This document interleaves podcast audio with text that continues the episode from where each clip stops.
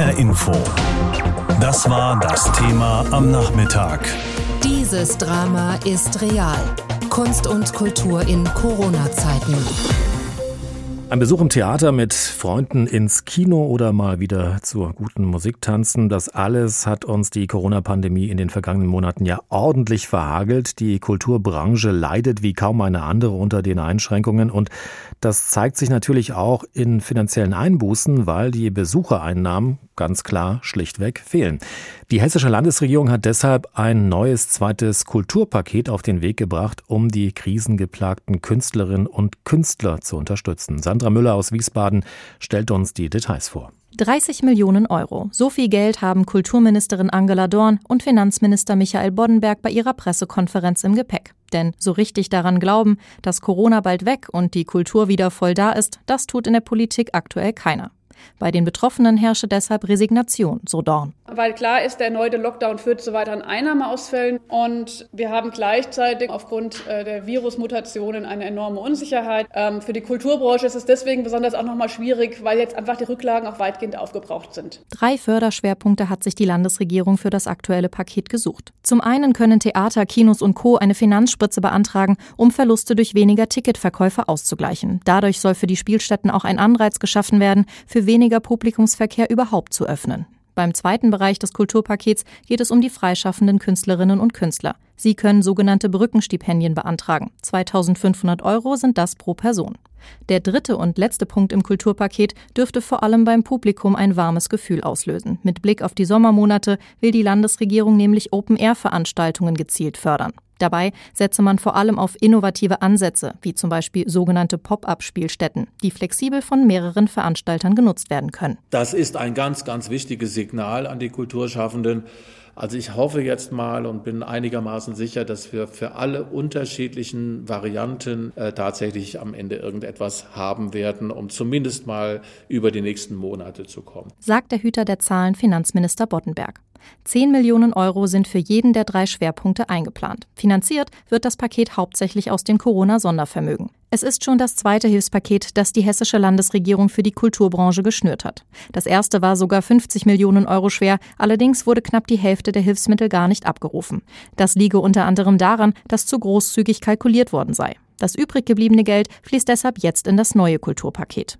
Ein Misserfolg sei der Vorgänger jedenfalls nicht gewesen, betont Kulturministerin Dorn. Ich bin sehr zufrieden mit dem Kulturpaket 1. Es spiegeln uns auch die entsprechenden Kulturverbände, die Betroffenen, dass viele Hilfen ankamen. Ähm, und tatsächlich haben wir es geschafft, sowohl die freischaffenden Künstlerinnen und Künstler als auch die kulturellen Institutionen zu unterstützen, die Vielfalt zu erhalten und daran setzen wir jetzt auf. Außerdem habe man aus der Vergangenheit gelernt. Weil es inzwischen eine Vielzahl an Hilfsmöglichkeiten gibt, fehle manchen der Überblick. Deshalb sollen die Kulturverbände einen Teil des Fördergelds bekommen, damit die Betroffenen eine gute Beratung kriegen und damit die Hilfen ihren Zweck auch wirklich erfüllen. Museen, Theater, Kinos geschlossen. Die Künstler bekommen kein Honorar. Das weiß man auch in der Bundesregierung und ist bereit zu helfen. Schon im ersten Lockdown gab es Überbrückungshilfen.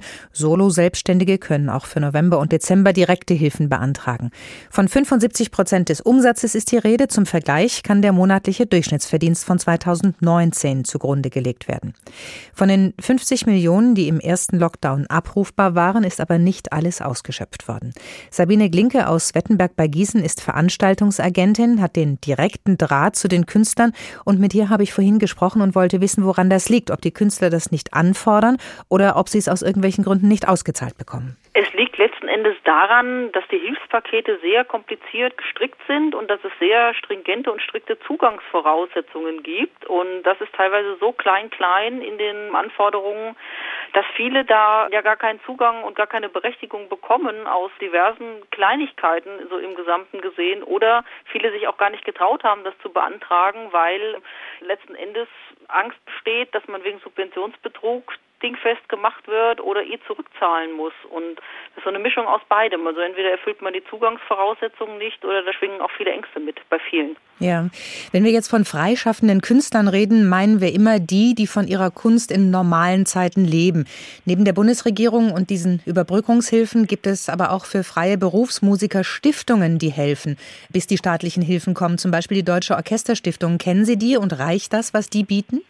Das kann ich ehrlich gesagt nicht beurteilen, weil ich kenne zwar viele Künstler, die betroffen sind, aber ich bin ja selber als Veranstalter unterwegs und somit gehöre ich nicht zu den freien Berufen, sondern zu den gewerblich eingestuften. Ich kann nur sagen, dass die Kulturförderprogramme, die sich an Veranstalter richten, sich ja jenseits jedweder Lebensrealität eines Veranstalters, eines kleinen oder mittelständischen bewegen, eben auch wegen wirrer Zugangsvoraussetzungen oder Dingen, die man da vorlegen soll, die man gar nicht vorlegen kann, weil das gar nichts mit unserem Arbeitsalltag zu tun hat. Ich könnte mir vorstellen, oder das ist zumindest auf diversen Foren zu entnehmen, dass es bei den Künstlerprogrammen sehr ähnlich ist. Was erleben Sie denn, wovon leben die Künstler derzeit in der Szene, also die, die keine Einnahmen haben? Ich habe es ja eingangs erwähnt, Sie haben einen ganz guten Draht zu diesen Künstlern. Ja, das ist sehr unterschiedlich. Also ich sag mal ganz vorsichtig, die Künstler, die wirklich hauptberuflich davon leben, die haben schon ein starkes Problem, weil die Auftrittsmöglichkeiten fallen weg. Das Einzige, was bleibt, sind Streaming-Geschichten. Die Umsätze bei Streaming-Geschichten sind jenseits ferner Liefen und sehr weit von dem entfernt, was man mit einem realen Konzert umsetzen kann.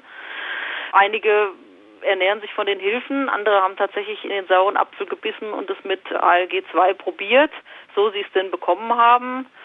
Andere also, machen Hilfsjobs und räumen in Rewe Regale ein und einige haben sich tatsächlich schon oder sind tatsächlich schon dabei, sich aus dem Beruf für immer zu verabschieden und damit abzufinden, dass sie das in der Form nicht mehr machen können. Also die Möglichkeiten sind da ja, sage ich mal, für jemand, der kreativ arbeitet, jetzt auch sehr beschränkt. Ich kann ja jetzt nicht morgen im Architekturbüro anfangen. Ja, Arbeitslosengeld 2, ALG 2, davon haben Sie gesprochen. Die Zugangsbeschränkungen für Hartz IV sind zwar gelockert worden, also die Vermögensprüfung und die Überprüfung der Wohnungsgröße sollen für einen bestimmten Zeitraum wegfallen, aber das ist Ihrer Meinung nach auch nicht ausreichend, um zu überleben, oder? Das ist zum einen nicht ausreichend, um zu überleben. Zum anderen, diese Lockerungen, die da verkündet werden, bestehen teilweise je nach Agentur und je nach Sachbearbeiter nur auf dem Papier. Also es gibt zahlreiche Leute und Agenturen, wo diese ganzen Zugangsvoraussetzungen trotzdem geprüft werden. Wir reden trotzdem immer noch von Anträgen zwischen 30 und 60 Seiten, die total bürokratisch sind und wo ein einzelnes Häkchen, was man vielleicht nicht setzen kann, dazu führen kann, dass es Probleme gibt und nicht klappt.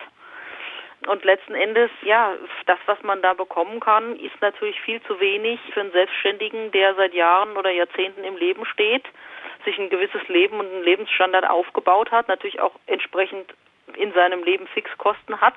Und es ist ein ganz großes Problem, es ist ein riesengroßes Hemmnis, wenn man erstmal ALG 2 bekommt, darf man ja nur einen ganz geringen Satz zuverdienen. Das heißt, jeder Auftrag, der käme, jede Möglichkeit, die man hätte, muss man sich entscheiden, bleibe ich jetzt in der Sicherheit von ALG 2 oder nehme ich jetzt den Auftrag? Und also es ist eher eine Bremse, fördert eher die, die wirklich auf der Couch liegen bleiben wollen, als die, die eigentlich gerne wieder auf die Bühne, hinter die Bühne und arbeiten würden.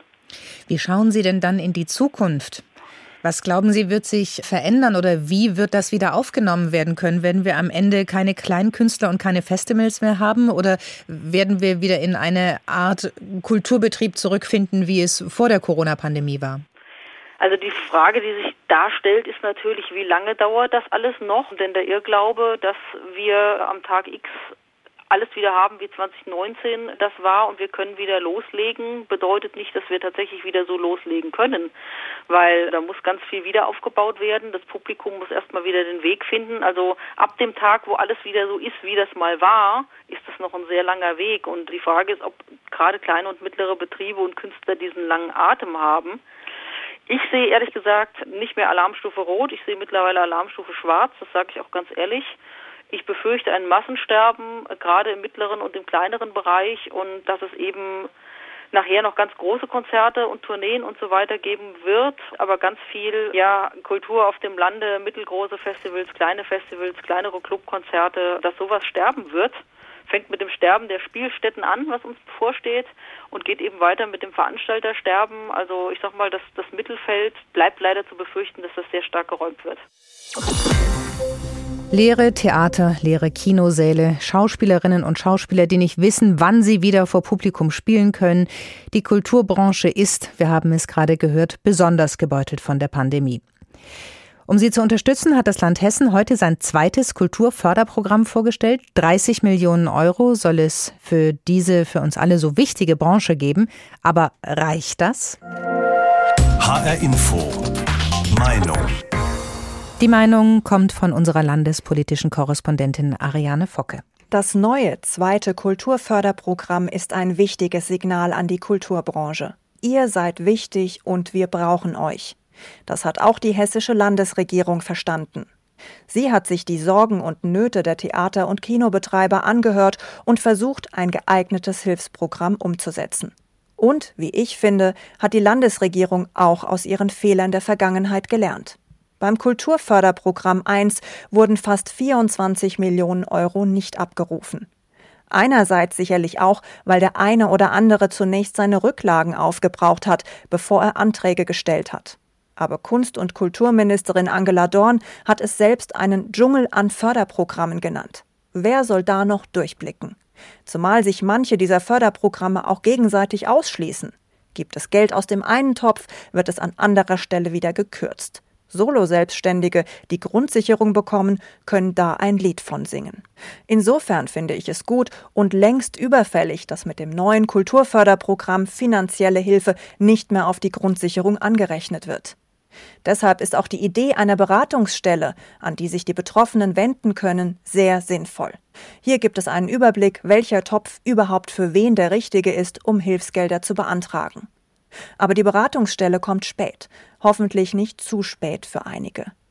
Auch das ist ein Punkt, an dem ich aber sehe, Schwarz-Grün will die Hürden senken. Und das ist umso wichtiger, macht man sich bewusst, dass die Rücklagen der meisten nach diesem schwierigen Jahr 2020 aufgebraucht sein dürften. Für 2021 wird sich die Situation für Kulturschaffende also eher noch einmal verschärfen. Umso wichtiger ist es, Perspektiven für diese Branche zu schaffen. Kinos und Theater öffnen soll sich wirtschaftlich für Betreiber lohnen, auch wenn sie vielleicht nur vor der Hälfte des Publikums spielen. Auch hierfür gibt es mit dem neuen Programm entsprechende Hilfsgelder. Endlich eine Perspektive für eine Branche, die wir alle schmerzlich vermissen. Andere Bundesländer waren da schneller. Und auch wenn man bei den aktuellen Temperaturen noch nicht an den Sommer denken mag, auch hier soll es, gefördert durch das Land, ganz neue Perspektiven und Kooperationen geben. Mit Pop-up-Spielstätten und vielen Open-Air-Veranstaltungen gibt es für uns alle endlich wieder einen Ausblick, auf den wir uns freuen können. Und wer weiß, welche kreativen Ideen sich daraus noch ergeben. Ich jedenfalls habe eine große Hoffnung. Die Hoffnung, dass wir auch nach diesem mutmaßlich harten Jahr 2021 noch eine große kulturelle Vielfalt in Hessen haben. Seit einem Jahr hat uns die Pandemie jetzt im Griff und hat unseren Alltag völlig verändert. Und wir haben hier in HR Info auch immer wieder von der prekären Lage berichtet, in der viele Theater, Festivals, Konzertveranstalter stecken und von der sehr schwierigen Situation von den Künstlern. Die Landesregierung versucht zu helfen mit einem neuen Hilfspaket für Kulturschaffende. Und die Künstler versuchen gleichzeitig, sich mit Kreativität und neuen Ideen durch die Krise zu schlagen. Unsere Reporterin Yvonne Koch hat einige Beispiele. Wow. Frenetischer Beifall, gemischt mit absoluter Verblüffung. Das war der Zauberer und Mentalmagier Nikolai Friedrich bisher von seinen Auftritten gewohnt. Denn er spielt in seinen Shows besonders gern mit willkürlich ausgewählten Menschen aus dem Publikum, um zu beweisen, seine Magie ist nicht abgekartet und nicht manipuliert. Gerade diese Auftritte vor ausverkauften Hallen oder Firmenveranstaltungen sind jetzt nicht mehr möglich.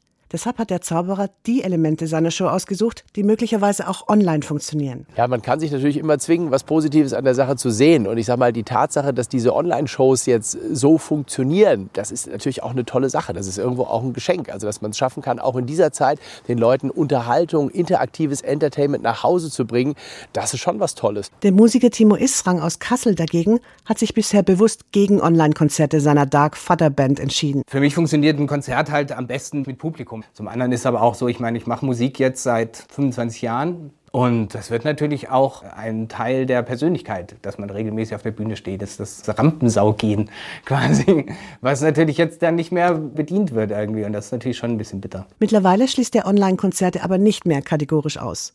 Denn in seiner Musikschule Klangwerk, wo er als Gitarren- und Schlagzeuglehrer unterrichtet, hat er festgestellt, dass Musik auch funktioniert, wenn sie nicht live ist. Zum Glück konnte der Unterricht weiterlaufen, auch während der ersten Lockdown-Phase, weil wir relativ schnell auf Online-Unterricht umgeschwenkt sind, per Videotelefon. Ich war da anfangs ein bisschen skeptisch, ob das überhaupt so geht. Aber das, das lief wirklich erstaunlich gut. Gar nicht gut läuft es dagegen bei jungen Künstlern, wenn sie nicht mehr auftreten können. Paul Grügener zum Beispiel durfte für seine Prüfung an der Zirkusschule nicht mal seine über Monate einstudierte Paarakrobatiknummer aufführen. Ich würde schon sagen, dass mein Herz momentan blutet und ich da sehr darunter leide, dass ich quasi nicht das machen kann, wo ich so hart für gearbeitet habe und viele, viele Stunden rein investiert habe und Schweiß und Blut und Tränen. Außerdem sind öffentliche Auftritte gerade für junge Künstler eine Chance gesehen und womöglich für neue Shows, Kompanien und Theater entdeckt zu werden. Trotzdem lässt der Artist Paul Krügener den Kopf nicht hängen. Außer natürlich, es ist Teil seines Auftritts. Ich kriege vereinzelt Aufträge von Jobs mit meinem Zirkus. Ich drehe eine Reportage, wie so Kunst systemrelevant ist nach meiner Meinung und äh, ich fühle mich ein bisschen wertvoller, ich fühle mich wieder so, als ob ich gebraucht werde. Das ist kein einfacher Weg, den ich mir ausgesucht habe, das war mir klar. Nichtsdestotrotz stehe ich weiterhin dazu. Ich möchte das weiterhin machen und äh, versuchen, weiterhin Artist zu bleiben. Weitermachen mit viel Ausdauer und kleinen Fortschritten. Das könnte auch das Motto des Animationskünstlers Robert Schäffner aus Obertshausen sein. An einem Tag schafft er gerade mal sechs Sekunden von einem Kurzfilm und an einem 14 Minuten Stop-Motion-Film sitzt er ein ganzes Jahr. Er illustriert auch Kinderbücher. Natürlich hat die Pandemie auch für mich negative Auswirkungen. Ich hätte ein paar Lesungen gehabt, die leider ausfallen mussten wegen Corona. Aber ich denke, dass die Lesungen wieder stattfinden werden. Hoffentlich in einem gewissen Rahmen. Robert Schäffner gibt die Hoffnung nicht auf. Corona zum Trotz. Also ich glaube schon, dass meine Arbeit jetzt gebraucht wird. Ob Film, ob Buch, ob Geschichte, bringt schon ein bisschen mehr Licht in ein Zuhause. Gerade wenn man sehr viel aufeinander hockt, dann ist es schon schön, wenn man sich in irgendwas flüchten kann. Die hessische Landesregierung hat heute ihr zweites 30 Millionen schweres Hilfspaket für Kulturschaffende vorgestellt und wir wollen jetzt einmal auf eine ganz spezielle Gruppe bzw. Szene blicken, nämlich die Zauberinnen und Zauberer. Immerhin 300 bis 500 professionelle Zauberer gibt es, geschätzt in Deutschland. Mehr als 180 haben vergangenes Jahr an einer Studie zu ihrer Situation während der Corona-Pandemie teilgenommen. Durchgeführt hat diese Studie Carsten Baumgart. Er ist Professor für Marketing an der Hochschule für Wirtschaft und Recht in Berlin. Mit ihm habe ich vor der Sendung gesprochen. Herr Baumgart, äh, Sie wollten eine Künstlerszene untersuchen, die keine große Lobby hat. Wie erleben denn äh, Zauberkünstlerinnen und Zauberkünstler diese Pandemie? Wie wirkt sich das auf diese Branche aus? Ja, die Zauberkünstler sind im Prinzip nur ein Beispiel für die Live-Künstler insgesamt. Das sind eben auch Comedians, Musiker und so weiter, die jetzt nicht so im Rampenlicht stehen wie große Theaterhäuser oder Opernhäuser. Und die sind eigentlich ähm, am Anfang noch relativ entspannt gewesen und haben gesagt, wir halten das durch in der ersten Lockdown-Phase. Dann gab es ja auch den Sommer, da haben dann auch viele eben wirklich versucht zu überleben, weil sie wieder draußen spielen konnten, wo eben dann mehr Platz ist und es gab eben kleinere Festivals und so weiter. Und der große Einbruch kam dann natürlich beim zweiten Lockdown, weil das auch genau in diese Phase fiel, wo der größte wirtschaftliche Umsatz bei denen gemacht wird, nämlich Jahresendgeschäft, das heißt irgendwie Weihnachtsfeiern, Firmenfeste etc. Das ist für die das größte Einkommen pro Jahr. Das macht ungefähr ein Drittel, teilweise 50 Prozent des gesamten Einkommens aus und das ist halt komplett weggebrochen. Wie sind die damit eigentlich klargekommen? Also welche Überlebensstrategie hatten diese Zauberinnen und Zauber? Ja, da sieht man so ein bisschen im Zeitablauf so eine Veränderung. Also wir haben in unserer Studie vier verschiedene Typen an Strategien, an Überlebensstrategien uns angeschaut. Das eine ist so Reduktion, das heißt, man versucht, alle Ausgaben zu reduzieren, privat und auch eben im Beruf. Das zweite waren so Durchhaltestrategien. Man hat versucht, noch irgendwo Gelder herzubekommen, beispielsweise eben von Soforthilfen, von aus dem Familienkreis. Man hat irgendwie Sparguthaben genommen. Das war die zweite Strategie, die so eben so ein Durchwurscheln, Durchhalten ist. Das dritte ist dann tatsächlich innovativ kreativ zu werden, beispielsweise auch Lösungen für digitale Medien anzubieten. Und das vierte ist dann tatsächlich so eine Exit-Strategie zu sagen, okay, wir gehen komplett raus. Also wir machen jetzt einen anderen Beruf, wir versuchen irgendwie eine andere Lösung zu finden und verlassen sozusagen unsere Kunstszene. Und man sieht, relativ klar im Zeitablauf. Am Anfang waren sehr stark diese Reduktions- und Durchhaltestrategien mit Abstand die am häufigsten und am intensivsten genutzten. Jetzt aber gerade in der dritten Phase sieht man einen deutlichen Schwenk eben in Richtung eher, wir müssen jetzt innovativ kreativ werden. Wir können jetzt nicht warten, auch die Reserven sind aufgebraucht oder wir müssen eben wirklich einen Exit machen. Wie viele sind das schätzungsweise, die gesagt haben, ich schmeiß komplett hin, ich mache jetzt irgendwas anderes? Ja, das ist ein bisschen schwer zu sagen, weil wir haben ja die Zauberkünstler gefragt und die, die einen Exit haben, sind ja teilweise gar nicht mehr Zauberkünstler, sondern machen was anderes. Und deshalb sind die Zahlen nicht ganz so belastbar, dass wir sagen, wir können das genau quantifizieren. Ähm, aber man sieht es im Zeitablauf, dass es deutlich zugenommen hat. Und da gibt es natürlich viele, die jetzt auch so Halb-Exit machen, die sagen, okay, wir sind zwar noch Zauberkünstler und wenn irgendwas funktioniert, machen wir es, aber wir machen eben auch einen anderen Job, weil wir müssen halt irgendwie selbst und auch unsere Familie durchbringen. Jetzt haben wir eben gehört, die hessische Landesregierung, die hat jetzt ein zweites Kulturpaket aufgelegt, rund 30 Millionen. Welche Erfahrungen haben Sie gemacht, gerade bei den Zauberkünstlerinnen und Zauberern? Hat das ausgereicht, diese staatliche Hilfe, die da kam, oder war das wirklich nur so ein Tropfen auf den heißen Stein? Ja, sehr unterschiedlich. Also es gibt ein paar Künstler, die ähm, jetzt mit verschiedenen staatlichen, das ist ja sozusagen auf der Bundesebene, auf der Landesebene und teilweise sogar auf der Stadtebene, ähm, gut mitarbeiten konnten, weil sie beispielsweise dann eben auch nicht nur eine Soforthilfe bekommen haben, sondern zum Beispiel im Sommer auch Kulturprogramme tatsächlich unterstützt wurden. Aber ein Großteil der Künstler konnten damit nichts anfangen, weil sie teilweise auch gar nicht antragsberechtigt waren oder die Anträge waren dann so klein, weil es dann die Bezugsmonate zum Beispiel falsch waren. Und das wurde ja dann sozusagen auf bestimmte Bezugsmonate des Umsatzes genommen und das nicht ausreichte und häufig eben auch sozusagen gesagt wurde, damit müsst ihr eure Betriebskosten decken aber nicht euer persönliches Einkommen. Da die aber kaum Betriebskosten haben, ist es natürlich dann auch eben nicht wirklich hilfreich. Das heißt, man muss sich ganz genau anschauen, wie die einzelnen Förderprogramme ausgestaltet sind.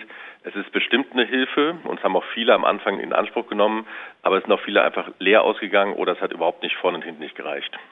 Gab es denn ein Ergebnis in Ihrer Studie, das Sie, ich sage jetzt mal, selber völlig überrascht hat, also womit Sie eigentlich gar nicht so gerechnet hätten? Gab es da was? Also erst einmal war natürlich der Einbruch dramatisch. Also wir haben das uns angeschaut 2019 versus 2020 und die haben einfach mal 83 Prozent ihrer Auftritte verloren. Das ist schon sehr, sehr dramatisch. Ja, also wenn man das vergleicht zum Beispiel mit Kurzarbeitergeld oder so, ist das eine ganz andere Dimension. Und das Zweite, auch so ein bisschen fast schon so eine pessimistische Meinung über die Zukunft, weil die Künstler mehr als 50 Prozent angegeben haben, dass sie eben erst ab 2022 überhaupt mit einer Wiedererholung rechnen. Also die haben eigentlich auch schon 2021 abgeschrieben. HR Info. Das Thema.